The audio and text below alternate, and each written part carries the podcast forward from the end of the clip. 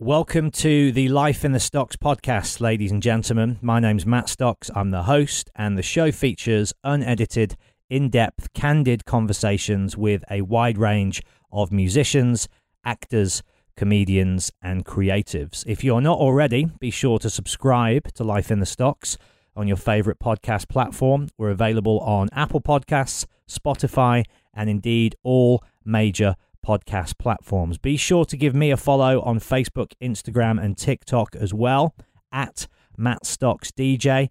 That way you can keep up to date with all of my live Q&A dates, my DJ performances, and of course, who's coming up on the show as well. But without further ado, let's crack on with the show, shall we? Here we go.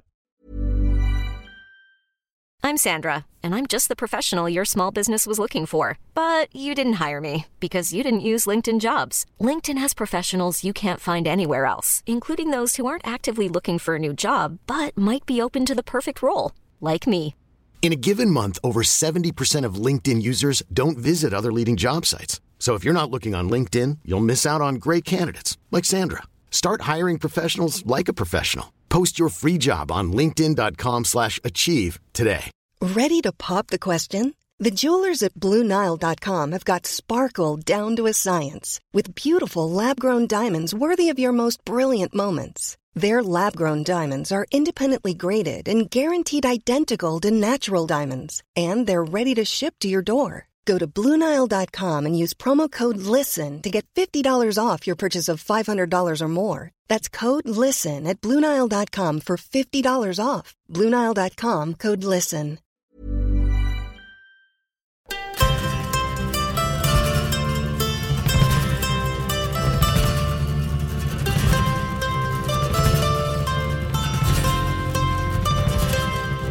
McCormack and Richard Tauber are singing by the bed. There's a glass of punch below your feet and an angel at your head. There's devils on each side of you with bottles in their hand. You need one more drop of poison and you'll dream of foreign land. Right there. It's oh, probably you went right here? Yeah, yeah, Yeah, yeah. fine, I can do that. Yeah, yeah. Yeah. Um, so I'm noticing you still have the dulcet tones of the north. I was wondering what accent you were going to possess. Well, So, you know, um, you know that guy from um, oh, we watch it every year. That film, uh, um, uh, and it's got Keira Knightley in it. It's got Love Actually. Love Actually. There you go. So Classi- the- Christmas classic. Yeah, no, Yeah. it is. We watch it every every year. Uh, well, once we gave over with um, "It's a Wonderful Life," we moved to. Um, um, you've just told me what the name of the damn um, thing is, and I just So these email questions are still going round in your head. No, no, so they are. Love Actually. Love Actually. Yeah. Yeah. So, um, so the guy that goes to um, uh, to to go and basically get bonked in Yeah. um, in Milwaukee, is it? That Yeah, yeah, yeah, yeah. Then uh, it's kind of like me. Like I went to, to America not to get bonked or anything. I went I went to I went to To America get married. To get married. Far more honourable. Far more hon- honourable. So, um, and um, but that scene in the pub in the bar when when they get him to say the word bottle and everything. Yeah, yeah, yeah. You know, like that. I think Oh my that's God, you say why. bin, that trash can? Yeah. well, like yeah, that kind of thing. So uh, my my kids just uh, laugh out loud when they hear me say, when you know, when they when the waiter or waitress doesn't understand that I want some water, then I have to go say I'd like some water, Some water. and um, and they just fall about laughing. Um, Isn't it funny that certain accents just never disappear? And I think the more north you go, the more you're likely to keep it. Like I've got friends who have parents from Glasgow, Yeah. and they've lived in Birmingham, where I'm from, Yeah. for 40 years, and they're still as Glaswegian as Rab C. Nesbitt. Like it just does not go. Yeah. I, well, as, as I was saying, that I think it serves a purpose for me to keep my Manchester accent there. Um, although Danielle, my wife, will say that um, that my accent was stronger when she first met me, Yeah. and it has weakened a little bit. But I mean, geez, if you can hear what it sounds like in my head, it's it feels like I'm putting it on. Well, I guess it's at the point now you're in where when you're in America, people are like, "Oh my god, you sound so British, so northern." No, when no, you, so it's like when you come uh, back home, they're like, "You've lost it. It's it's softened." Yeah, no. So you, so you can't really win. No. Um, but you do get a reward for having a regional accent in the United States because they just adore listening to it. I'll bet. and Yeah, on the phone, yeah. particularly if like something's gone wrong with the internet or something, or the, or the television or, or, or whatever, if you ring them up with an accent like this, they will fall over backwards to, to help you out with what your problem is. It's a good icebreaker, like right it. now. well, the reason I ask is because my dad is from basically the same area, like sort of Worsley, that, Oh, kind, that that kind of part of town is where he grew up, and he. At 16, just got out of there and he Yeah. joined the army. I mean, I think he came from quite a fractured home environment, and so that's why he wanted to get out. But I'm presuming you did a similar sort of thing in that once you hit a certain age, you were straight to London, right? Well, yeah, but I was of uh, the privileged sort of upper middle middle class family where um, my grandfather sent his children, my father and my aunts and uncle, to a boarding school in Yorkshire, actually, a Quaker boarding school. So in the in the in what became a, quickly a family tradition, then I was sent to boarding school along with my bro- my two brothers, and a cousin actually went um, as well. Um, How was my- it? It was uh, it was all right. It was Yeah? a bit um, it was a bit grim to begin with. Um, but then, as I was, as I was writing in this this uh, email interview today, that a lot of the songs come from well, not a lot. Some of the songs, one of them particularly, comes from that period where there, where although it's in the West Yorkshire coalfields near Featherstone and near Wakefield and Pontefract, um, nonetheless it was still out out, out in the fields and that's where my the, my first love relationship happened was out in nature. Do you know what I mean? It's just like D.H. Lawrence, Yeah, yeah, or yeah. something. Yeah. You know, just so so so the valleys, the vales, and and hills and fields are all infused with that kind of romanticism for for me. Um.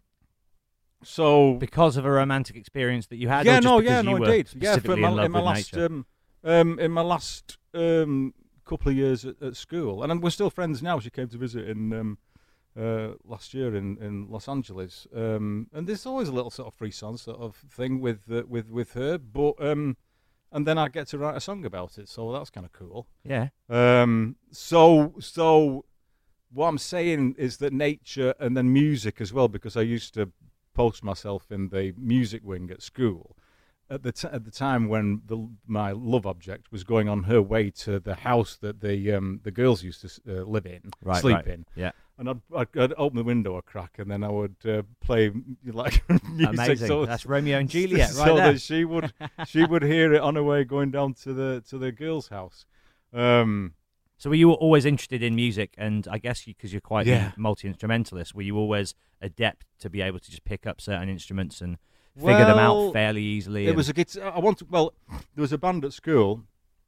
We didn't really have a name. Um, there was a, a guitar player who came back. Well, well, n- well, there was a guitar player and a drummer, but the the the object was the plan was to go away on holiday over the summer and come back having earned enough money from your job, holiday summer job, to buy an instrument and come back to school the, the following term with your instrument. So I was the bass player for, for that, but I never picked up a bass. And I went through with Bell's, um, you know, Sir Bells of Surbiton. They had a Yeah. um, um, a mail order thing. There was a bass there for 19 quid. And I was going to buy that um, for work, working in a hardware store close by. And my dad said, "No, no, you, uh, if you, that's specialising straight away. What you really need to do is learn how to play the guitar." So, so for my birthday, my parents gave me. Well, I shouldn't complain because it was great, you know, because uh, because I became a guitarist because of this rather than a than a bass player. So they were kind of right, but it fucked the band up. Because They had a- already there had a guitarist. It was just a guitar. They had a Yeah. guitarist, and they already had a drummer. And then I just came with this with this kind of Segovia type classical guitar, and I couldn't really contribute. There was no amplification or anything, so I used to sit in the corner and just strum away, keeping up with them. They couldn't hear me; I could hear everything that they did. Um, but so then, is that the birth of the folk roots then? Is it right well, yeah, because of kind of. But um, um, necess- necessity is the mother of invention. yeah, basically. Um, and I learnt how to do the rhythm guitar playing shit from, from that because I had to play Yeah. it as loud as I possibly could, and and nothing else but up and down sort of um, rhythm stuff. And then um, and then, then I I had piano lessons when I was at school as well, but then gave up with those because they, they, they just got boring, really. Um, and then after that, funnily enough, in a school, they, they, they forbid me from going into the music wings at all to use the pianos. So I'd- whenever I played the piano, I was doing it against the sort of school regulations, and would get thrown out from time to time. So that became like a thing as well. What instilled in you a sense of rebellion and Yeah, basically, yeah. Distaste for authority? Um, well, especially on that in, on that sort of uh, intersection. Yeah, I mean, why would you prevent anybody from playing a, a musical instrument? From It being seems- creative, yeah. Yeah, so that's just a load of bollocks. So me and a friend actually who lives in Leeds, um, that he was doing the same thing as me, although he ha- he had never had the piano lessons, but we were playing the piano illegally at school. I mean, it's laughable. that we used to race to go find to, to the um, the music teacher's own piano that they had in the meeting house. With it being a Quaker school, it, they had a meeting house, and he had like a Bosendorfer or something. It's a fantastic piano, like walnut. It seemed like it was beautiful. So me and Jonathan, um, we were sort of in competition with one another to see who could get to this piano first after prep had finished. Yeah, yeah. Um, to go and get to this piano, then um, and see you know how long it we, we could play before we got caught. it was great. Uh, so what took you to London? What, what Um, just to get, I think, to get away from home, basically. Yeah. Because I'd have those sort of um, career meetings with parents where I'd just try and fend them off, where they'd say, "Well, how do you consider being an architect or a doctor?" and and I I couldn't take any of them seriously uh, um, at all. Um, but wait a minute, that, that's before I got qualified and everything. I think, um, well, basically, I've I- I've screwed up all my exams and had to spend a year at home retaking them at um, at a um, at a sixth form college, and then. So by um, then you well and truly had enough, had you? yeah, hard. Yeah. Yeah, no, I, that was a miserable year. I, I, I really did not like um, being at uh, being at home, and and and I stuck out like a sore thumb basically at this um, at this sixth form college. Um, took me a long time to sort of re-socialise after six years of being at boarding school. I mean, it sounds Yeah. weird to say, but it's it's um, Well, it almost institutionalizes you in a way, doesn't it? yeah, Because it cuts you off from engagement with you know a cross section of society and Yeah, I guess I guess it would. Well, yeah, or at least the whole thing was sort of inward facing a lot of the Yeah. time. You know, and that's what made it a rich sort of experience. But at the same time, I didn't feel all that equipped Yep. uh, to spend a year at a sixth form college. Um, you know, I had hair down to my tits and and and um, uh, the same clothes every day, and and was one of the few smokers that were there. Um, so basically you're at college with a bunch of squares. Well, no, they weren't squares at all. They were they were all, they were all right kids, but Right. uh, I wasn't all right. That's Right, that's right. The, that's the thing. I just did not know how to how to fit in. Um, it didn't start very well because my dad said to me that uh, well, I had to go for an interview at the sixth form college, and my dad said. If you're going to an interview, you have to wear a suit. Look at me now. It's Still like rocking I wear, it. I wear a suit every day. you know, like so. I Just, Yeah, yeah. I just do. Um, so I went to this uh, the interview for the sixth form college wearing the Sunday suit regulation thing that we used to have to wear at school, um, and then when I got accepted, which I wasn't ever likely not to be accepted to uh, Eccles sixth form college, um, then on my first day there, I just wore what I usually wore, which is a green rugby shirt, a, a tatty old tweed jacket, and some fla- um, low loon pants. I had some blue loon pants. So I turn up then, um, and then in my first report, the uh, the head teacher said, "It's- "It's nice to see that James has made some adjustments to the, to the way that he His wants to-" appearance. Yeah, for God's sake! I wanna- Cheers, guys. so um, Bit of encouragement there. a bit. and um, so I played music there as well with a phenomenally talented guitar player, and I really can't remember his name. I do hope that he had a career of some kind because he was so good at what um, at what he did. Nothing that I could come up with, like Steve Howe, kind of uh, sort of uh, prog rock jazzy type stuff, and he could do anything Right. and I would just strum along again with uh, with him or play the piano a bit. And then um, and then when it came to uh, having by the skin of my teeth passed the, the, the, the right number or amount of exams or with the right um, uh, numbers attached to them, then then I found then I was accepted to Liverpool Polytechnic or um, Ealing Technical Ealing Technical College. Um, so I chose the one that was furthest away, simply. And so that's where I went. I played music all the way through there, but without getting in a band. And it wasn't really until um, I'd graduated from Ealing Tech with a, um, a humanities degree. Then I got a job at the London Chamber of Commerce, weirdly, for a bit. And then what are you going to be doing there? just research assistant, Right. because that's what I was good at, um, and I still am. Um, Do you apply that to your songwriting, that approach? Yes, I do Yeah. actually. Yeah, um, it's fun to to.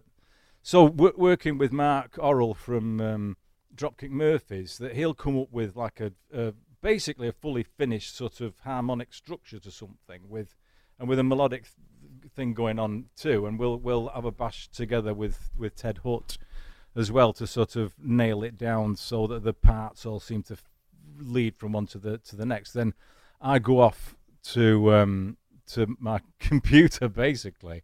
I'd like to say Your modern that I- day library. yeah, basically, and and I just chase things down. Um, and if some so then then the music sort of makes me think of something, and then I'll go and chase what that makes me think of down, and then that'll lead up to something else, and I'll just go on a, go down a rabbit hole. Then you find all sorts of different worlds out there and different ways of expressing certain things or uncertain things, and so then I kind of collect it all together and and make it rhyme and scan, and that's basically that's basically It's a very it. methodical approach. Yeah, yeah, in a sense. Um, from the lyric point of view, at least. um, I suppose. Well, I don't know about methodical. There's a method, so there is, but then I don't mind being distracted by learning about something else that I didn't expect to learn about. So there's one of the songs. So it's not fixed in stone. You'll kind of go wherever the yeah, momentum takes no, you. no, so I would. Um, so near us, there's a, um, a, a in LA. I live near Koreatown, and there's HK Supermarket on Western Avenue, which we go to fairly regularly. And there's a florist outside, and there was this tune playing from the florists that kind of got into my head. So I, you know, as I with as with you know the iPhone and with a lot of the songs, I tend to um, I tend to whistle them into the iPhone Yep. and I probably got it totally wrong, but that was fine. It was like a nice open pentatonic sort of uh, melody, um, and then then get together with Ted uh, to begin with, and we knock about a few things chords wise, and and then there's another tune comes up.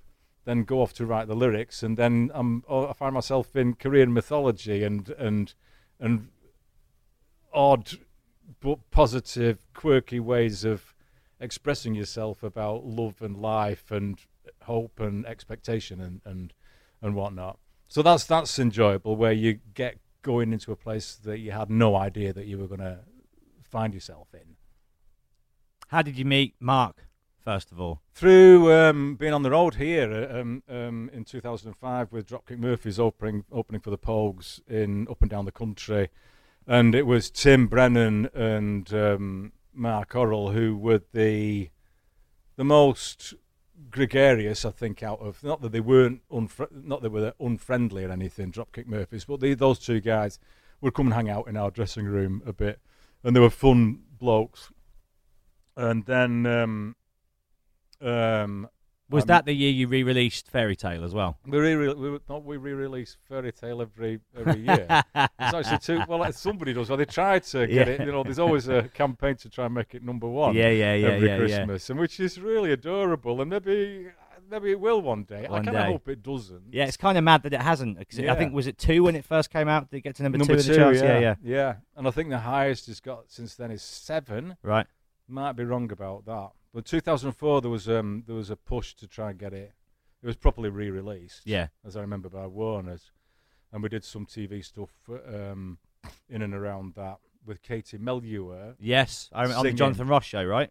Did you sing it live on that with her? Yes, that's right. Yeah yeah yeah, yeah, yeah, Oh, and Shane fell over. I don't know if he fell over on camera, did he? I, I don't remember seeing that. No, I don't remember if it was a sound check or because there's a uh, right at the end live uh, when Kirsty was alive. That we would do. I'm going to say Kirsty MacColl just in case somebody listening wouldn't know who I was talking about. I, I just have to do that.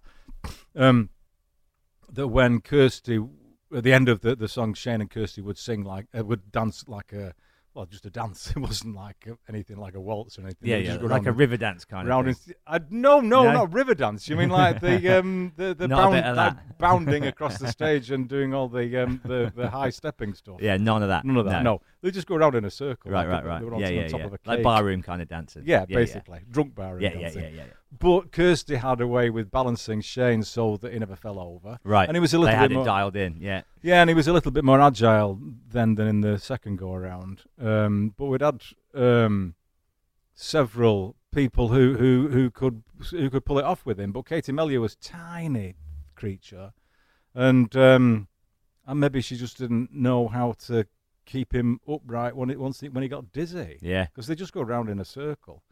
And then he fell over. Um, I seem to remember he fell over um, a monitor wedge or something, and uh, Katie Melua I didn't know what to do. And why should she? You know, Yeah, it's yeah, like, yeah. This, you know, oh, yeah. Anyway, so it is some uh, promotion for all that, but still, it never got to. Um, it never got to number one. How did you and Shane meet? Oh, um, through um, a band called the Nipple Erectors back in 1980 that I was doing bands uh, auditions around London. I was living in Kingston at the time. Um, and I saw an advert in the Melody Maker saying, uh, you know, name band wants guitar player. So uh, I rang up and I went up to Halligan's rehearsal rooms on um, Holloway Road. Um, and that's when I first met him. And I didn't know what the band was that I was going into, and but he looked really familiar. Um, then I realised that he was the guy that had nearly had his ear bitten off by what's her name out of the Modettes in nine- in in nineteen I don't know in the sometime. Um, um, and I forget where it would have been, Camden Palace or or something. But that's what leapt him to sort of local London renown. In any Right. case, Had Uh, he done anything to provoke that, or was she just crazy? I don't think it was bonkers. I Yeah, think yeah. the whole thing was, was Yeah, bonkers Uh, at that time. yeah, it was a crazy time, wasn't it? yeah, I do think so. And Shane was in right in the middle of it. Um, It's funny because I think the Pogues are so synonymous, obviously, with Ireland and Irish culture, but so much of London and that London punk scene is obviously intrinsically seeped into the attitude and the sound of the Pogues, isn't it?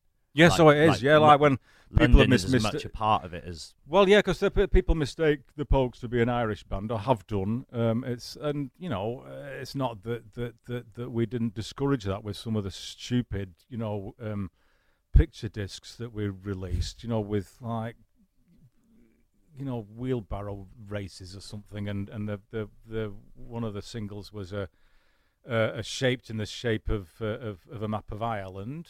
Um, I, I don't know if that's a collector's item or not. I, it needs going in the bin. Really. can you even play it? Is the question. When it's going round, well, it would go around because they, they, they made the the, oh, the, the, the, the grooves would go inside. Yeah, yeah, so, yeah, yeah. Um, um, so Was it King's Cross? Was that the sort of area where the yeah, band that, was? that's where it was, just south of uh, King's Cross. Amongst uh, at the time, it's it's changed now. Um, at the time, it was and, and it had changed then from when it they were all Peabody estates, which uh, I, as far as I understand, Peabody estates are for the working class of the Victorian era that um, that Charles Dickens helped to set up. So it goes back as far as as not set up. He helped to, to publicise that the, how poor the living con- conditions were, and and do-gooders, philanthropists like Peabody, and he might have been an employer. I'm not really sure. Um, built all these estates there, so we lived when when the Camden Council weren't didn't have uh, couldn't afford to keep them going as housing stock. Then um, a charity took them over, and they became basically legalised squats. right. So Um, ideal for young struggling artists. No, no, indeed. Yeah, there were hot houses for all sorts of things. Yeah, there's so many artists come out of um, out of uh, the the uh, Whidborne buildings they were called. And so the first gig that we played was at the end of Shane's um, street, which is Cromer Street, just south of uh, King's Cross. And we had our community too from from um, buildings because everybody knew one another. They were all up to different things. So we filled out the Pindar of Wakefield as it was then, but now it's uh, the Water Rats. Yeah, yeah. so Um, that was like, I guess, like a, a famous music hall live venue, right? It Well, had that kind of history. It, it Because didn't Bob Dylan it- do his first UK show in there as well? Who's? Bob Dylan. I don't know, but I do know. Is it the venue that's now called the Water Rats? It's called Water yeah, Rats. yeah. I think now. Dylan did his first ever UK and show so in there. did um, um, Ewan Mc. Well, I don't know about his first one, but Ewan MacColl used to play there. So Right. it used to be a folk club first when it was the Pindar of Wakefield, and then when we'd left, it became the Water Rats. Um, and actually, my girlfriend at the time, Debsey Wykes, who was in a group called Dolly Mixture, her dad used to play piano for the for the music hall there as um, as well. So it's Wow. like that pub's been. Uh, it's still going, life. isn't it? It's I, still- I think yeah. it is. I Yeah, mean, yeah. It's a long time since I've been there Yeah, we I used to go and is. collect our wages from there. I go down to the bank, the Royal Scot uh, RSB on uh, in King's Cross, and then come up on my bicycle, um, take my bike into the pub, and then um, distribute the, the, the wages, that, such as they were. such yeah, as yeah, they were yeah, a pound each or something. Well, no, it was like 150 quid uh, a week Really? that we were on, even then in Wow. 80, 83, 84. Well, you, how many gigs a week were you doing? Every night, or no, not couple of night, times? a lot. We were Yeah. gigging a lot around then. was the scene itself quite small then? Because it seemed like all the bands seemed to know each other. Like, didn't Paul Weller produce a Nips demo or something? he like was that? going to. He was going to, um, but then that fell through. Don't really know why. So that Shanne Bradley, um, well, she was wasn't called Shanne Bradley at the time. What's was her? Uh, John Hasler, Shanne Hasler, because we had two managers, a, a guy called Howard Cohen and and a guy called John Hasler, who used to play drums in one of the early setups of Madness. right. Um, and John Hasler was the other manager, and he was married to Shanne, uh, the Nips bass player, with whom Shane was already in love with, and had been barred from the wedding of these two, but they were still in a band together. It must have been really painful for Shane Yeah. um, to find himself in, or I don't know, find himself or put himself in the middle of that kind of. Um, Unrequited love triangle. Yeah. Yes, ba- yes, basically. Um, and I don't think he's n- ever not loved Shanne ever since. Um, he's just one of those romantic guys, so he is. Yeah. Um, and how we got onto that, I've no idea. You'll have to remind me where we. Uh, Just um, talking about the scene being quite, Oh, I guess, small at that time. A lot of musicians familiar with each other. A lot of crossover. A lot of work going yeah. on. Yeah, so so Shanne was was um, well. So she was in the in the Nips too. yeah. And then um, And then Weller was gonna then Weller was produce- going to pr- was going to produce uh, on, on Respond label um, uh, uh, an EP or something. Um, but then Shanne was pregnant with with with John Hasler and her first kid. So I said, "Well, I'll play the bass." Since I started out, Yeah, as we've yeah, been yeah. saying, started out life as a bass player. Well, no, I wasn't a bass player at all, but I figured I, figured I could do it. Um, So that's how you wound up in that band, was it? No, no, I wound up in the band uh, for, on a, from an audition, Right. um, and we'd, al- that was in the August of 1980, and then we we opened for the Jam and Oh wow. did gigs here and there around London. Were they fierce back then? Were they tight? The Jam, Yeah. uh, they were the best group ever. Uh, I I I know the Clash were the best for me. Um, if there's if it's a competition, no, but the Jam had something that the Clash didn't have, and and and, and vice versa. But there was something honest and straightforward about both bands, really. But I loved the way that Paul Weller delivered his lines and words, and, and the performance that they all that all three of them put on. And they were nice guys. Um, uh, Paul a, a little bit intense, but you know why not? Um, I didn't mind that intensity. I, I did come across him when I'd written my book um, a couple of, a few years ago, and um, and he don't give anything away at all. And he said, "Hi Paul, how are you?" And he goes, "Mm, all right." "That's all. Yeah. That's all you get." um, funny, funny guy. Liked him. Yeah, it's funny in it because he he's got so much to say in his music, Yeah, and there's so much passion and anger and intelligence there. yeah. And then on a social kind of p- playing field, it's like he's not giving anything. No, up. no, he's not. No, I've he's not. But he was hanging out with people. He was hanging out with people. close to the chest kind of guy, isn't he? Maybe a bit, um, but he had such passion for Shane's work and his lyrics and songs and everything. It's a shame that that didn't, that didn't sort of play out. Um, so then Shanne rang me up and said, "No, you're not playing the bass, and you're out with the band in any case." So, so I just carried on doing shit. Um, then thought, "No, I'm going to write a book now." So I tried to write a book, and and I was uh, I had a I had a sign on my wall at this in, in my um um, charity housing, uh, four pound a week, um, one bedroom, one living room flat. It was it was amazing on uh, on Mornington Crescent. Um, I don't note on the on the bedroom wall that just said "get up." So whenever I looked at it, uh, when, after sleeping, of course, then I'd get up and then I'd go and write for the for the day. Um, and then a year and a half into doing that and finishing nothing, Jem Finer from the Pogues, the banjo player, he knocked on my door and said, and he had a, a laundry bag with him with an accordion in it. He said, Shane wants you to learn this. so I said, okay, how, how long have I got? Well, we've got a gig in. I thought he said five days. I think it was longer than that. I think it might have been ten days. Right. I think the first rehearsal was five It's days though. It's not It's weeks. days. No, no, no, indeed. Yeah, yeah, it was it's a matter of uh, yeah. So I said to yeah, I'll, I'll have a go. So um, so I did and learnt a few um, hymns on it first, and then went down to the first rehearsal at Shane's place on Cromer Street with Jem, which was Jem, Shane, and me, and we um, we played an, a, a number of songs, um, um, some of which ended up on the second record of the Pogues, and some of them um, um, on the first, was mostly Rum Sodomy and the, and the Lash that they all came from. Um, like the old main drag was on this tape that, Right, Shane, right. that Shane gave me to um, to learn from, and Streams of Whiskey, but that was on the first record. It's like across the two of them. Yeah. So, so and it was just back the three of you at this point. So banjo. No, it, uh, in, in that room, yeah. But uh, Spider and Shane had already been doing stuff. okay, so spiders in the mix as well. Yeah, so it's kind of yeah. a four-piece to start out. Um, I guess uh, John Hasler might have been involved as well that early because we, we needed a drummer, and, and I don't know how why John Hasler should have been made the drummer. Not a clue. Because the you know the way that Shane and, and Shanne and, and John Hasler had that sort of weird sort of fucked up. It's not fucked up. John yeah. John loved. Shanne. Shanne loved Shane, and John Shane loved Shanne. Could put up with John basically, and that's how that worked. Yeah. and um, and then um, but he he he was the drummer, so so that was just like a given. And then Shane um, had met uh, Cait O'Riordan, who I think was working in a bar at the time, um, and I think basically he, he just wanted to. He just fancied her and said, Right. "All right, well, do you want to play bass in my band?" So, so we had to teach her how to how to play. Um, So it's a proper punk rock band. The way it's yeah, brought guess. together. the Except people's we're a bit we were a bit older starting bit out. older. I mean, I was 28 Right, by right. this time. Cait was uh, like all of 16 or something.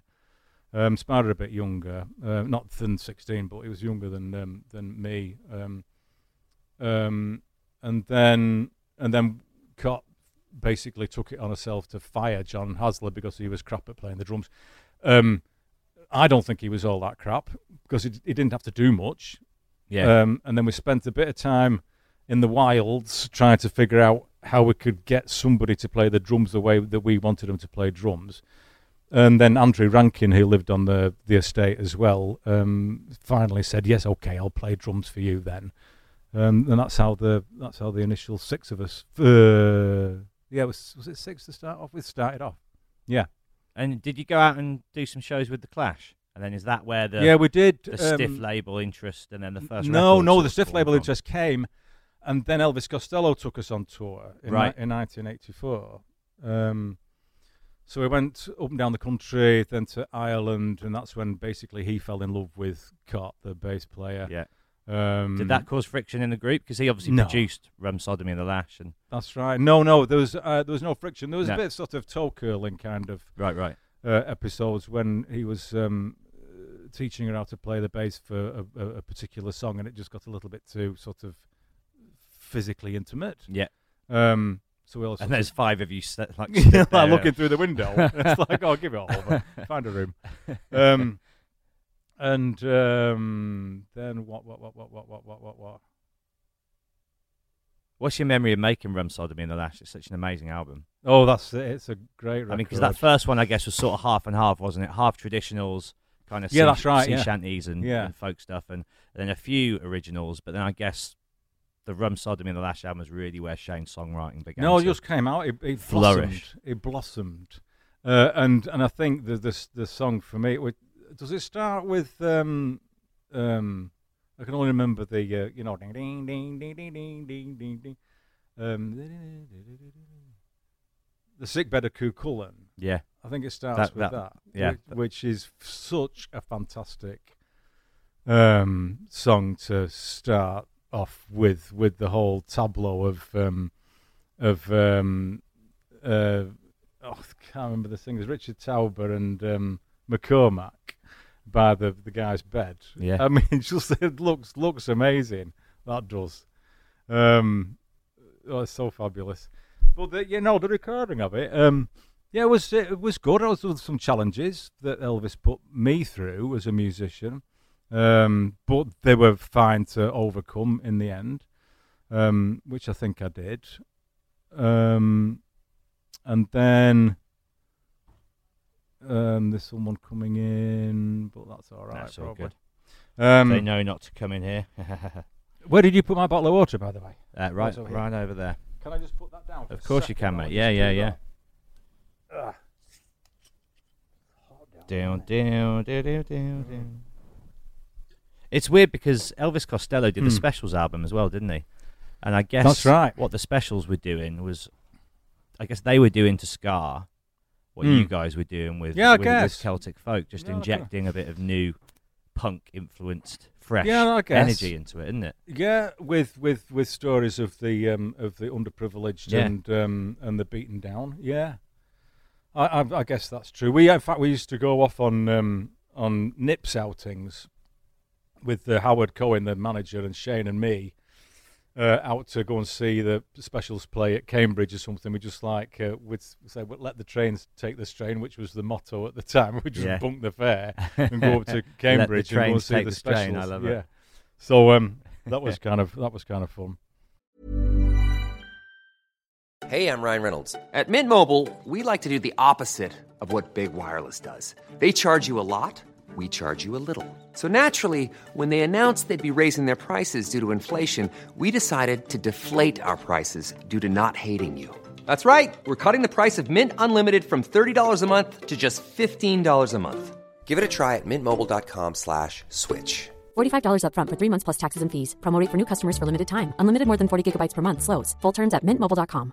Ready to pop the question? The jewelers at BlueNile.com have got sparkle down to a science with beautiful lab grown diamonds worthy of your most brilliant moments. Their lab grown diamonds are independently graded and guaranteed identical to natural diamonds, and they're ready to ship to your door. Go to BlueNile.com and use promo code LISTEN to get $50 off your purchase of $500 or more. That's code LISTEN at BlueNile.com for $50 off. BlueNile.com code LISTEN. Hey, it's Danny Pellegrino from Everything Iconic. Ready to upgrade your style game without blowing your budget? Check out Quince. They've got all the good stuff shirts and polos, activewear, and fine leather goods, all at 50 to 80% less than other high end brands. And the best part? They're all about safe, ethical, and responsible manufacturing. Get that luxury vibe without the luxury price tag. Hit up quince.com slash upgrade for free shipping and 365 day returns on your next order. That's quince.com slash upgrade. What an exciting time! Mm. What an exciting time!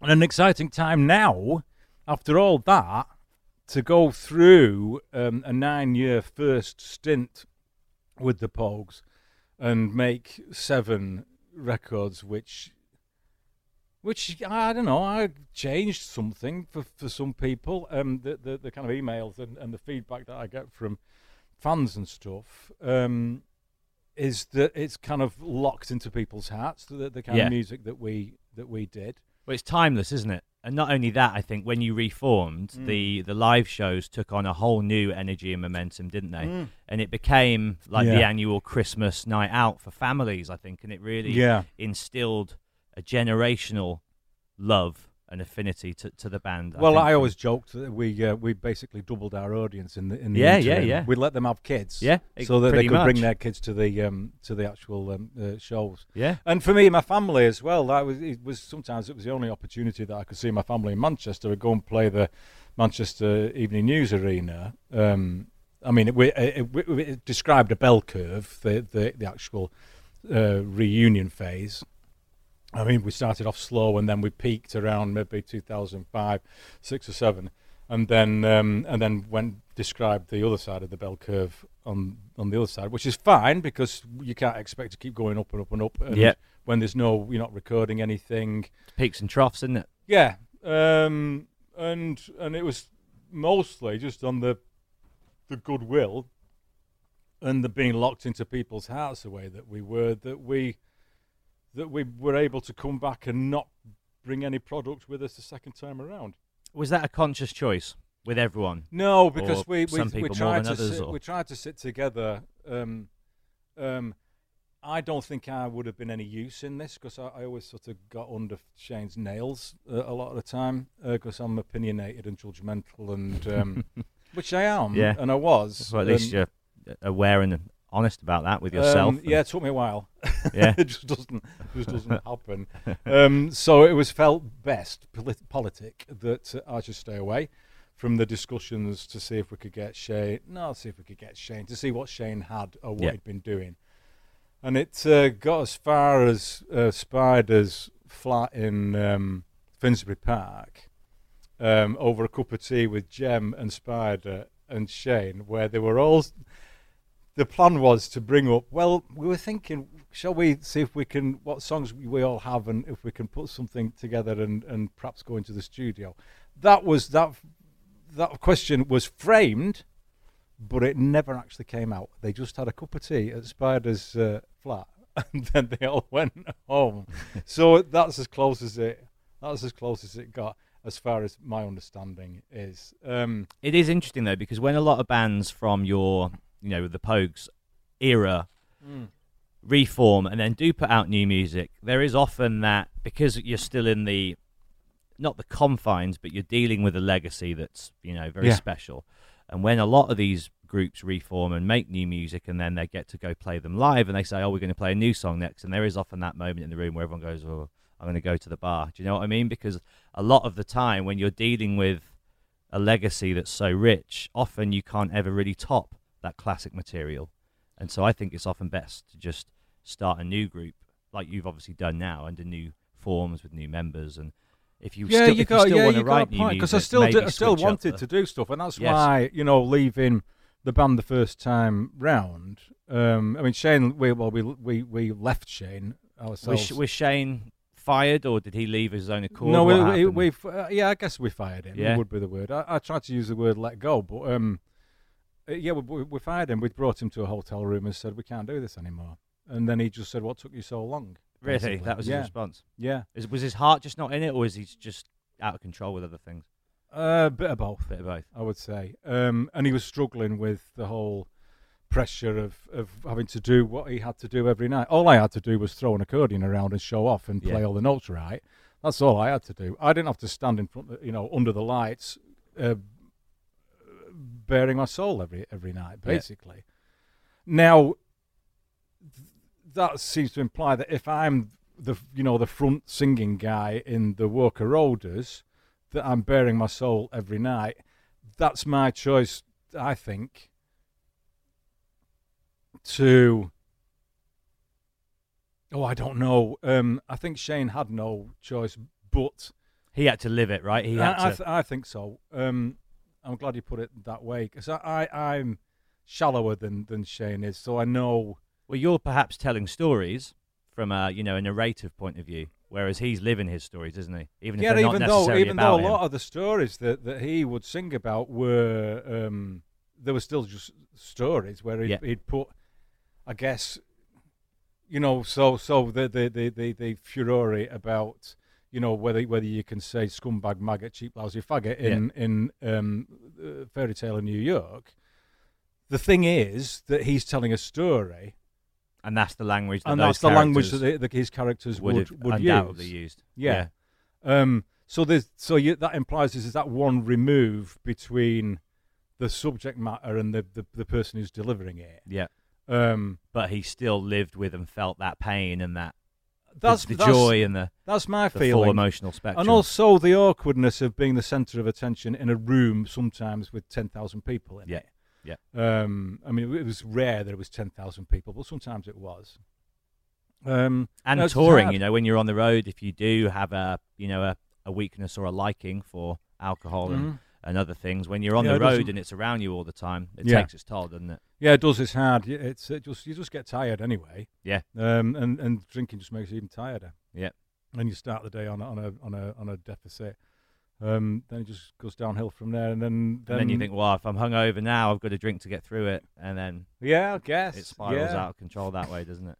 So um, so basically, um, I stayed with with the Pogues for another two years with Spider singing the songs. Um, Didn't Joe Strummer sing for a that's right. no, in '91. period? Yeah, so he did. How was that That was for fun. you as a big fan of the Clash? Working yeah, with Joe, it that was it was huge. Did he produce the last album you did with Yeah. him? Yeah. So he produced that record, and then you Yeah. kind of were like, "Well, we need a singer. You're here, Well, it was he actually wasn't here. He was in LA at the time. right? actually. Right. Um, and so me and my wife, uh, Danielle, um, got in touch with him and and well, got in touch with Jem and everybody else first. Yeah, yeah, yeah. To say Joe's in town here, and we were going to go and have a drink with him. What? How would you? Th- what do you think to the idea of our asking him if he wanted to work with us for a bit? So, um, so me and Danielle met him. Oh, I know. I can see the bar right now. Not that it's got, you know, like the plaque on it saying Joe Strummer said he would go and work with the Pogues in this bar or anything, but I can see the place. It's on Highland Avenue, um, and um, we met him. We met up with him there. So we asked him, and uh, and he says, "Yeah, I'll, I'll give it a go." So um, so we gave it a go for a year, basically, uh, and it was a joy to play to play with him. Yeah. Really, really fantastic. Were him and Shane friends, and were they mutual admirers of each other? And was it like a very easy yeah, I guess fit they, I, I for guess him to they were, step they into were that friends. role? And Um, I don't know. Socially, I don't know if, if, if they got together. I really wouldn't know about that. They probably did. But with Shane gone in the August of 1991, and then and then Joe pretty much straight in after that, it seems like to me, my experience of it was a clean cut between Shane and um, and Joe, and then Joe did a year with us. Um, he did a whole year, did he? Wow. Yeah, mm, mm, maybe not. Um, There was a decent amount of shows in that time. a decent though, amount of shows. there? I went to Canada and America and um, Europe, all over the place. So we did the full round. That would have been a special tour to see. Yeah, it was great. Really, really, such a lot of fun. Yeah. because his he's um he's What, a, what did he bring to the, the table on the, the live gave, side of things. He things? gave um Because it would have been obviously similar enough, but also very different, I imagine, as a performer, as a singer. Yeah, no, I don't know how we did it, but he, um, energy, right? we didn't have to change key or anything. For any, I don't know how that is. Um, but he, uh, uh, uh, his work ethic was was like second to none. When because he, the reason, well, his, the reason we went to him first was because he, uh, we'd asked him to come and play substitute Philip Chevron because he was sick with um, uh, um, um, a duodenal ulcer. Um, this is so funny because my first experience of getting to know uh, um, Phil Chevron was on a ferry going from Hamburg to Helsinki, and we stayed up all night talking and basically finished a bottle of schnapps. The next uh, the next morning, he's uh, uh, oh, during the night he had some sort of duodenal attack, and they went round. Uh, Andrew and Spider, I think, went round the ship looking for the ship's doctor to look after Philip. Philip went straight into hospital as soon as we got to Helsinki. Managed to do some gigs a bit later in Stockholm and stuff, but then when we'd, once we finished the Scandinavian tour, he went to go and see a specialist, and the specialist says you've got an ulcer, you've got to stay home. So um, From one night of drinking with you. goes, so it's my, so yeah, kind of. I so, so like a spider still says it's all your fault. Um, so then, um, um, so we'd we'd met Joe on the, the film with Alex Cox in 1986. Well, this is going back years. So you've gone down there as well to Spain, and you've been involved with That's that. right. Yeah, yeah, yeah, Yeah, yeah. indeed. Um, so we got friendly with him then, um, and so I don't know whose idea it was to um, to to bring him on to play guitar, deputising for for Philip. But Joe had all the chords written out for all the songs in the set, so they would go round the body, the side of the body of a of an acoustic guitar. So we'd start with the neck up to read the chords of the first songs, and by the time I'd finished, the neck was down, and he was looking at the back end of the guitar for the rest of the chords for the encores, and every damn chord was on there. Uh, and it fitted perfectly. yeah. yeah. It's so so cool to see that. Have been a piece of art. yeah, I know. Well, I wish I knew where that was. Yeah, No. right. Really, really great. um, and, And- on, and on stage, when he was the front man, uh, he he was a great uh, uh, ringmaster type person. Yeah. Um, if he saw any, well, once he saw something going on in the in the crowd, and he and he just put his guitar down and just jumped into the crowd to sort it out, and we just stood there like um, idiots w- watching him in there in the crowd trying to f- figure what el whatever it was out. I never found out. And backstage, he came up to us and said, "When any one of you, the members of the band, gets off the stage and goes into the crowd, everyone has to go and do it." So we felt really ashamed of ourselves for um, just gawping at, sh- at, um, at Joe sorting it out. You left him hanging. Mm. And then your de- your decision to leave, were you just kind of creatively wanting to go in a new direction? Did you feel like the Pogues had played out? And Um, kind of, sort of. Um, Spider was difficult to became difficult to work with. Um, uh, he's now been uh, he's sober for many years now, and um, it was a difficult time for him um, when he went sober because I met up with him. Oh, I was at a party where where you could just see how difficult it was for him to be out socially, but he got through all that, and and now he's one of the funniest on the money guys that you could come across. so you're still close with him and Yeah, all the other yeah. guys. Are you all generally still friends? Yeah, generally, I don't see Andrew quite so much. Darryl's not doing too well uh, health wise, but um, he's still popping along. Jem's working doing uh, art installations and whatnot and music stuff.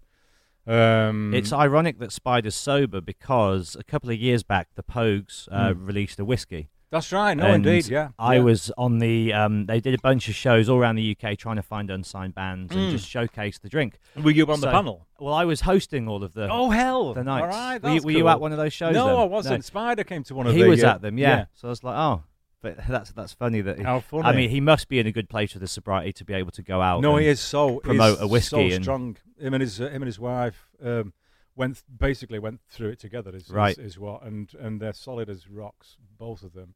So fantastic now. Um, What about yourself? Do you drink? Do you not yeah, drink? no, I do. dr- I do So you- drink. Did you Uh, never have that kind of the same problem with it? Um, I've, I've had episodes where it's been um, a little bit much. Um, and then episodes where I'm I'm fine. I- It's it's um I went through the whole Pogues thing. I, I, would- I would say kind of fairly unscathed. Yeah.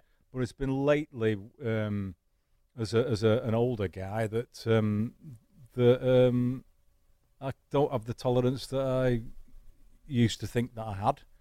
Um, so um, I can come a cropper sometimes. Um, so and, and then I get help from the wife or or um, or a, a therapist or something like that to see what's uh, what's at the bottom of it. Yeah. stuff like that. Um, so, um, but uh, generally speaking, I'm doing all right. I'm healthy, and I, I think it was um, playing the accordion for all those years, um, swimming. I did a swimming uh, uh, throughout all that time as well. So, um, so I'm fairly fit. And what about Shane?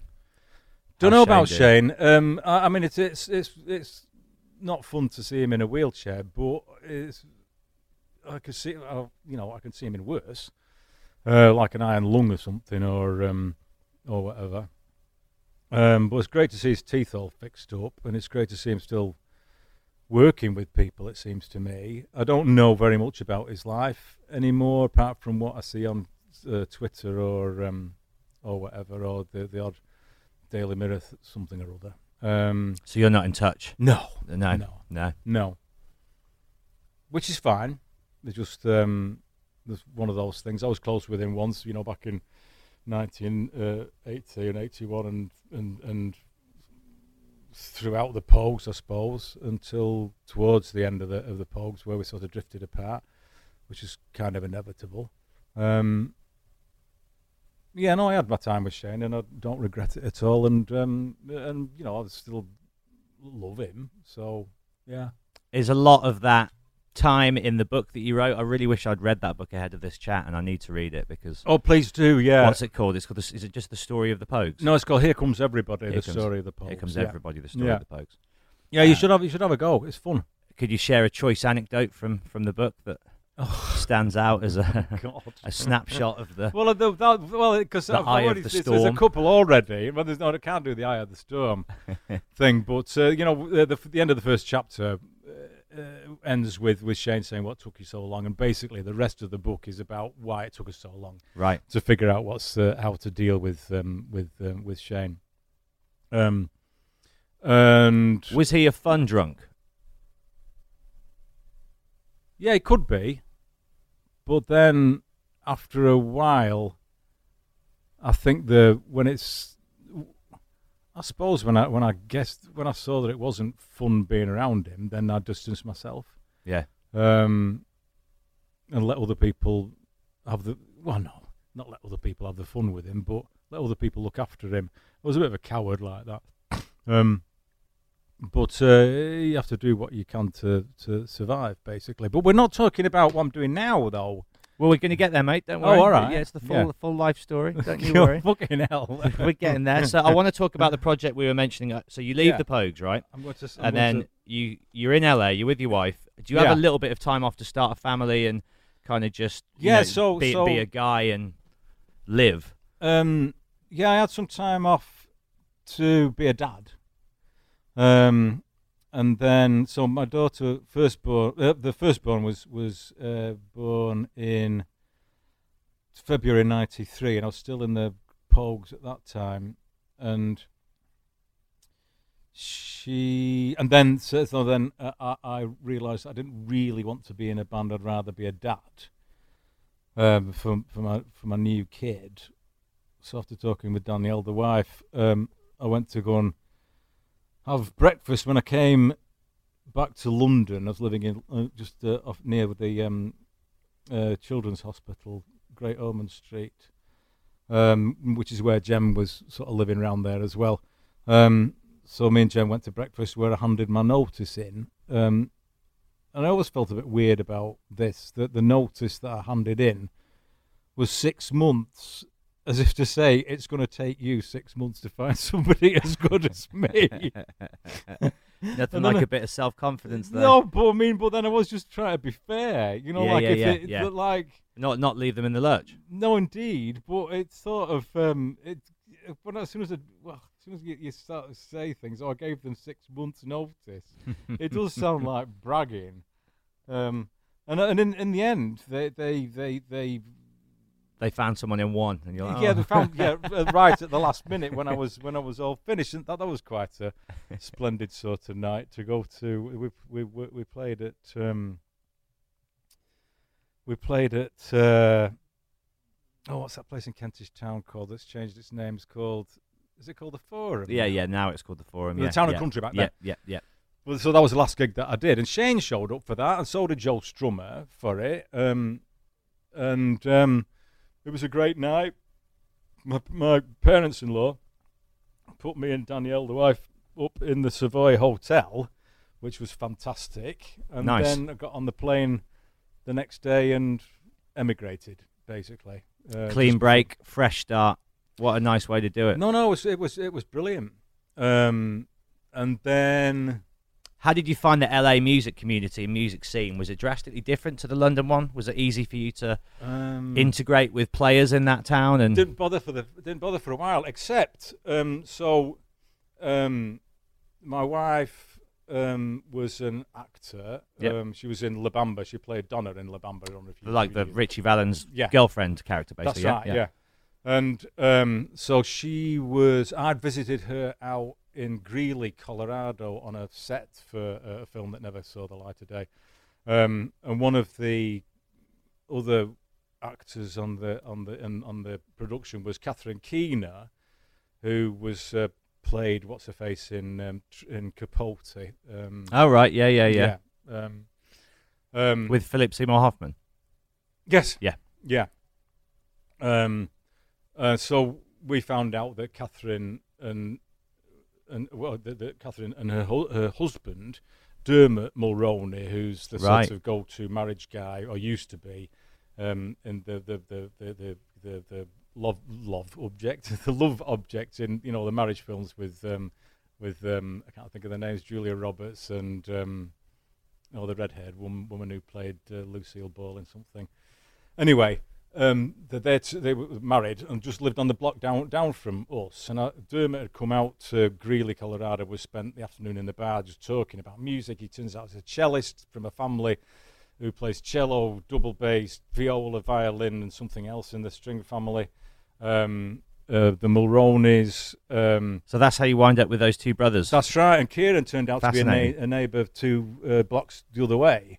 So me and Dermot and Kieran would start just mucking about in Dermot's garage. I'd Yeah. bring the accordion down and, and then we'd do some singing, like old sort of um, um, country songs. They, they, they've got great voices, the pair of them. Mine's not so good. Um, and then we'd play and sing these things um, just in Dermot's garage. It was, Yeah, yeah. It was great to do. Um, and then a friend of mine from England who used to be the guitar player for Julian Lennon back in the 1980s, co-songwriter with him, uh, said, "Why don't you do some gigs if you're doing um, stuff, um, singing and, ma- and making up s- songs and whatnot?" So we went to uh, Molly Malone's, where Flogging Molly, you know, first did all their stuff. yeah. Um, we were called the the Cranky George Trio, or or sometimes we were called the Mossback George Trio, um, because we were called. Um, oh no no no no no no no no! That's much later because in the middle of that, then the Low and Sweet Orchestra happens with Zander Schloss from Circle Jerks and Yeah. Thelonious Monster and Mike Martt from Thelonious Monster. Um, and a couple of other guys, Tom Barter on bass and Will Hughes on, on drums. Um, I met Zander at a film prem- indie film premiere and said, "What are you doing now?" So I said, oh, "I'm just playing accordion and fiddle and cello in somebody's garage in in our neighbourhood." well, why- Literally. how do you, literally, how do you fan- So Zander says, "How do you fancy?" "Uh, I've got um, a drums, bass, and guitar and a singer. Do you fancy trying to put the two of them together? So we went down to uh, Mar Vista where um, Zan- uh, Zander was living, um, and just sort of knocked a few things around. Zander doing most of the songwriting. Uh, in fact, Mike doing the other half, I guess. Um, country songs type of things, and Zander playing, you know, some really complicated, often, oftentimes complicated orchestral sounding type stuff. At least they were arranged that way. And then an Irish one thrown in, which was great because it sounded nothing like an Irish song that you'd hear anywhere else. Um, and then we started playing out around LA from the Alligator Lounge on the west side to Luna, I think it's called Luna Park up on Santa Monica Boulevard and and places in between. We did Lollapalooza Festival one year, and then um, Interscope signed us up. Yeah, yeah. I think probably, well, somebody had the theory that the reason why we got signed to Interscope was because there was Jimmy Iovine and there was the the the uh, the heir to the Marshall Field um, uh, company, which was that's where all the money came from. Uh, Ted Fields, that's right. And it was because Ted Fields had the could see the dollar signs, you know, like go up when because Dermot Mulroney was in the room. Like Yeah, if you had a yeah, if yeah. you had a band with Dermot Mulroney in it, they're going to make some money. Um, not realizing that there's no way that Dermot's going to take time off his career to tour go out on the road because Yeah. they wanted us to go in, in, into a van and go away for three months. I didn't either because my second child had just been born. Kieran went out for a bit with a, my replacement accordion player, a guy from Wisconsin who was called Thor or something, who had uh, got a long golden locks. Um, um, but we did we did some things. We we opened for the Neville Brothers in San Francisco, and nice. um, and you put out the record, right? we put out the that. record, yeah, goodbye to all that. Uh, it was a good record. I thought it was a really great record, and um, I had fun with them. Zan- Zander was hard to, to work with, and I had some sleepless nights, but um, but because he's intense, Yeah, yeah, and, yeah. Um, he knows what he wants, And then if he thinks that you've found out what he wants and you're going to change it a little bit, he'll change it even more. So you, you have to try and catch up with him. At least that was my theory. Um, but I had fun working with those those guys. I'm still in touch with them now, which is great. Um, and it was out of the Low and Sweet Orchestra colour section, we called it. We called ourselves the colour, which was the accordion, cello, and, and violin. Dermot, Kieran Mulroney, and myself that's where the Cranky George thing came from. The and I'd met Brad Wood by that time. He was a parent at um, at my kids' elementary school, producer from Chicago. He used to run Idful Studios there. A lot of stories, a lot of experience recording. Um, moved to um, LA, can't remember when, with his wife. Uh, so their kids went to the same school that my kids went to. He had a, uh, he has a studio in, in, his backyard, like in the guest house sort of thing, um, where we started recording with Dermot and Kieran, myself, and a drummer called Sebastian Visconti, um, whom the Mulroneys knew. Um, originally, the the setup had been. My, distributing the, the, the drum kit, the parts of the drum kit between everybody's feet. Right, right. So I got the snare drum, foot operated snare drum. Uh, Brad, being, being the ba- bass player, he had the foot operated hatbox bass drum, which was an old hatbox that Danielle used to have on top of a suitcase with a bass drum attached to it. Kieran got the cowbell, and um, Dermot did the hi hat and it didn't hang together all that well. I really, really it's a bold concept. Yeah, I, th- I thought I thought the concept was was really fantastic. Yeah. and and if we and if we'd practiced maybe. Yeah, you've got to be really in sync, me. haven't you, for something yeah. like that? Uh, and I think Brad was too concerned about the quality of the, the actual rhythm track holding together. Um, then that's when we got Sebastian to come and play. Um, tried to make him play standing up the way that we did with um, Andrew Ranken and John Hasler with the Pogues yeah, yeah. at the beginning. Um, but then he had to the Slim Jim Phantom style, isn't it? Yeah, indeed. Yeah. yeah. Um, true. It's, it's, it's, me thinking that uh, you know the Pogues invented it, but no, it was Slim Jim. I who, think it was Slim Jim. Yeah, yeah. I, I, think he definitely popularised it within within mm. that within that scene. And a good player, nice guy too. I've come across him quite a bit in um, in Los Angeles. He's always reaching out. Nice man it seems like a lot of people, whether they're coming from England or the East Coast, as soon as they get to LA, yeah, are like, "I'm staying." Did you feel like that as soon as you got there? Um, Did it feel like I can make I can do this. good music here? I can have a good. You know life? what? You know what? With with with moving to for me, moving to LA, I think, um, if if we can get personal for a minute, always, um, that I've was too good here in in in the Pogues at setting myself up for the for the fall guy a bit. Um, the accent didn't help. Uh, the um, the premature baldness didn't help. The the the the um, sticking to wearing suits all the time didn't help. I just became a bit of a caricature, I think. Um, and so I got teased quite a bit in the in in the group, um, and it was a relief to go to another country where you could just reinvent yourself, except you just reinvented the, yeah. well, reinvented the same thing, but yeah. the Americans seem to like it. Yeah. So, so a that's meaningless. Start, clean slate. yeah, kind of. Where people wanted to know about me rather than confirm what they thought they knew is is basically it. I'm not blaming anybody. Or, that's or just anything. an American trait, isn't it? As a whole, yeah, yeah. Like British people are a lot more quick to put down and criticize. That's just a British tradition, I think. Whereas with America, they're I think they're a lot more inclined to celebrate and they're just a bit more positive, aren't they? They don't have that same inbuilt cynicism that we as Brits have always had. I don't think. Well, I guess yeah, but then and in the music industry, that can only go so far before it starts to become, as you say, painful and yeah, well, I think when when when you when you're certainly with with people that you've been working with and lived with and known longer than you know after a while with than my more than my own family. So yeah, yeah. Um, um, and, and as I say, I don't I didn't do myself any particular favors with um with um preventing setting myself up.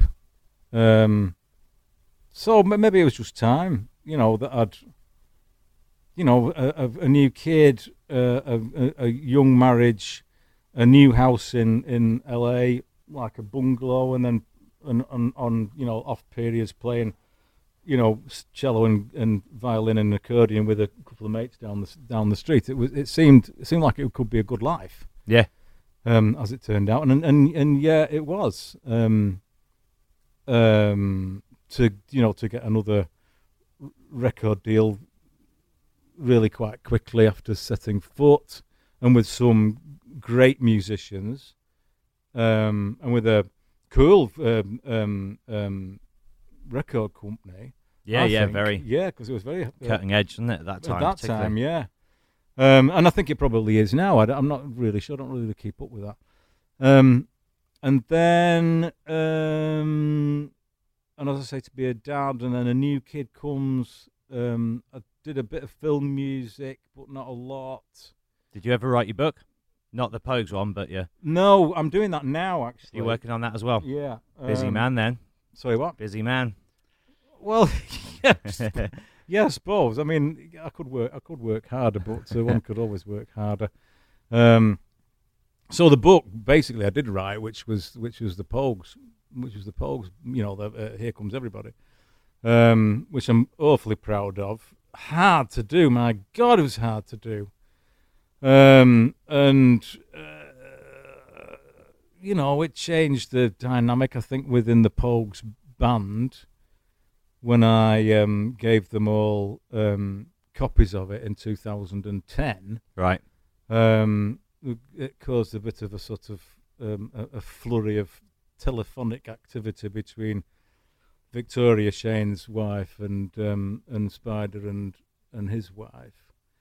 Um, uh, to the point that I thought, oh fuck, I've really fucked this up, you know, relationships wise and it was difficult, you know, to go back on the road um, in, in Australia, particularly after the book was published, um, to um, to I was going to say confront, but I, I, there's no. I didn't want to confront anybody. I think I've done plenty of that with actually writing the book because Yeah. uh, somebody somebody backstage once in England said to me, um, "That book, you've got balls of steel."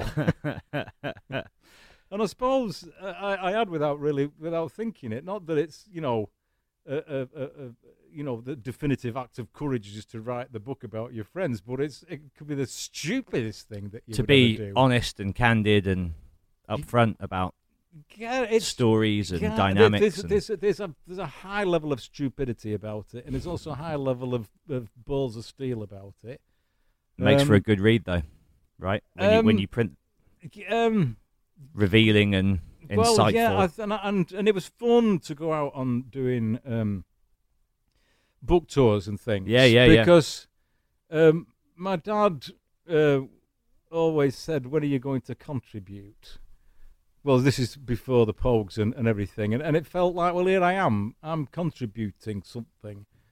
Um, when I was, you know, in a in Waterstones in Leeds or in in you know, I tried to actually do independent bookstores when I could, because those are a dying race. And um, as are independent record shops, yeah. yeah, no. So uh, in in the states, I actually every every book tour place place that I did was an independent bookstore, and I'm I'm awfully proud of of doing that.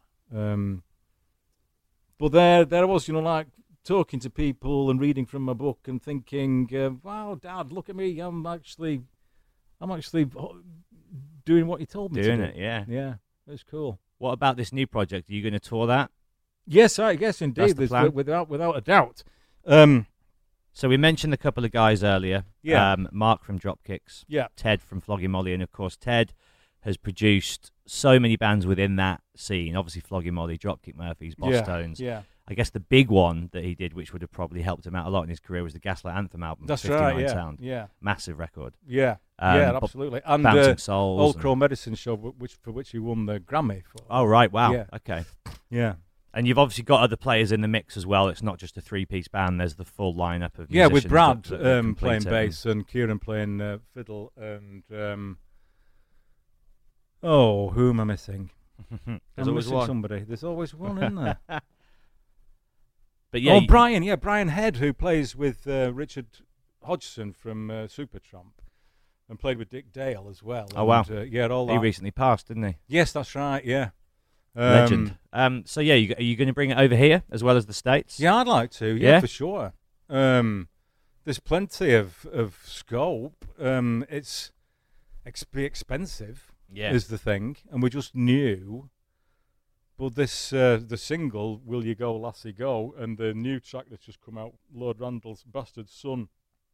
Um, It's got that hard rain's going to fall. that's same- right. Yeah, no, that was such text, fun right? to write. That was such Where fun have you to been, write. my darling young, my blue-eyed son? Is it? That, that's my words. Well, where Yeah. have you been, my darling young one? Is is uh, oh, the blue-eyed son might be from Dylan as well, uh, but Dylan took it from Lord Randall, the the, Yeah. the Scottish ballad, um, and so I've I've taken it from the Scottish ballad too, but sort of I don't know, just turn the screws up a Taking it little in bit a on- different on it. direction. Yeah, Seems like poetry's always kind of been a, a key inspiration for you. One of the Pogue songs that you wrote was about a, a Rimbaud poem. that's it, right. as No, well? it's based on um, uh, Bateau Ivre Yeah. by uh, Arthur Arthur. So are you an avid reader? Yeah, I was. I'm still. Yeah, like like poetry a lot. Um, did you listen to John Cooper Clarke on Desert Island Discs? My mate texted me about two days ago and Yeah. said I need to. You do. I love him. Me too. I think his taste in everything, movies, music, Yeah. cu- pop culture. Except he's he just, slightly disappointed me at the end with um, that. Uh, yeah, without a doubt, at the end, I'm, uh, the, the, one- the one record I'm going to take is is got to be Elvis. And I'm sorry, we part company, uh, me, and, me, and, me and Cooper Clarke. Uh, but everything else uh, was so fantastic. really, really enjoyed. Yeah, I've got to check it out. Program, yeah. I yeah. heard his luxury item as well was uh, yes, a ball of opium twice as big as his Yeah, head. that's right. Brilliant. Only John. the only other person on, on Desert Island discs, uh, well, not the only. There's plenty of them, but Kathy Burke was another one. Was uh, was uh, really fantastic.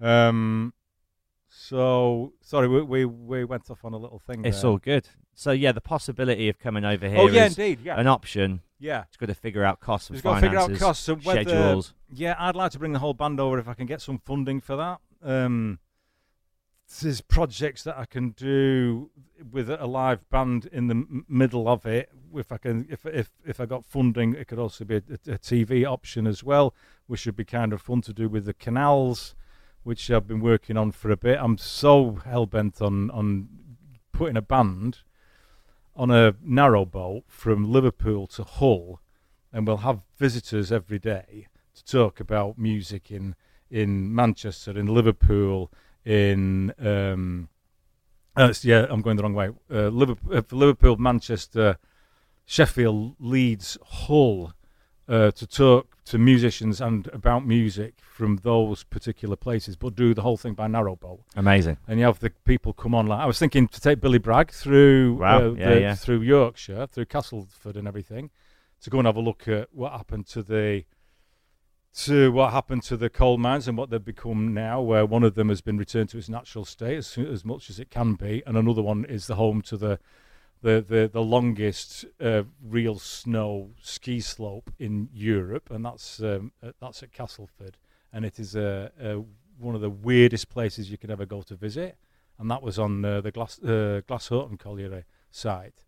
Um, I think it'd be interesting to, to, to take Billy around there Yeah, and, and, and just film it all as well, yeah? yeah, Yeah, yeah. Then get back on the boat, play um, learn a song or something, and play a, a gig at the end of the day in a in a canal side pub. Um, just need the fucking funding is is uh, all I do, and then I've got worker orders to do it. Um, Amazing. They're all, they're all into it, and um, and end up where Ziggy Stardust came from in um, in Hull.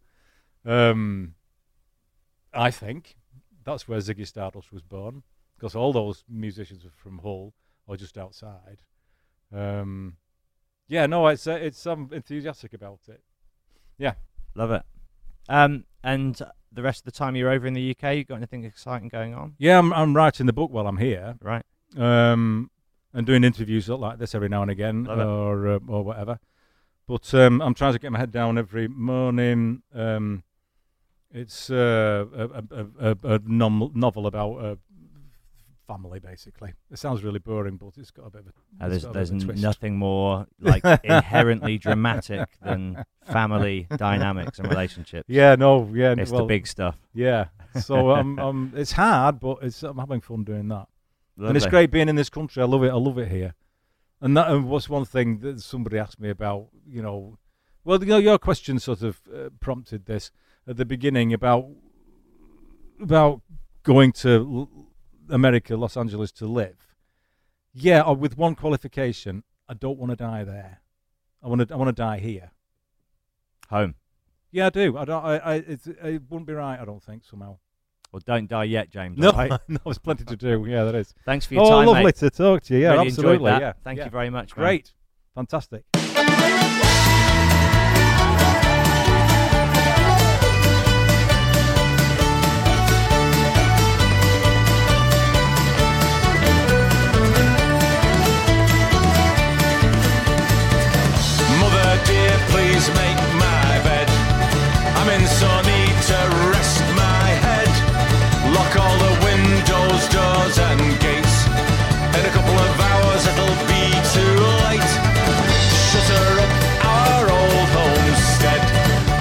A chance, I am not dead.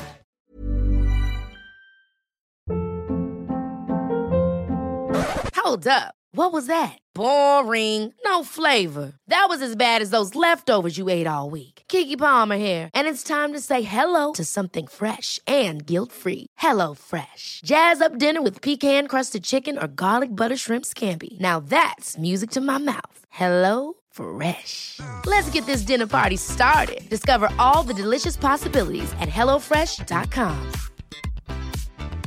Planning for your next trip?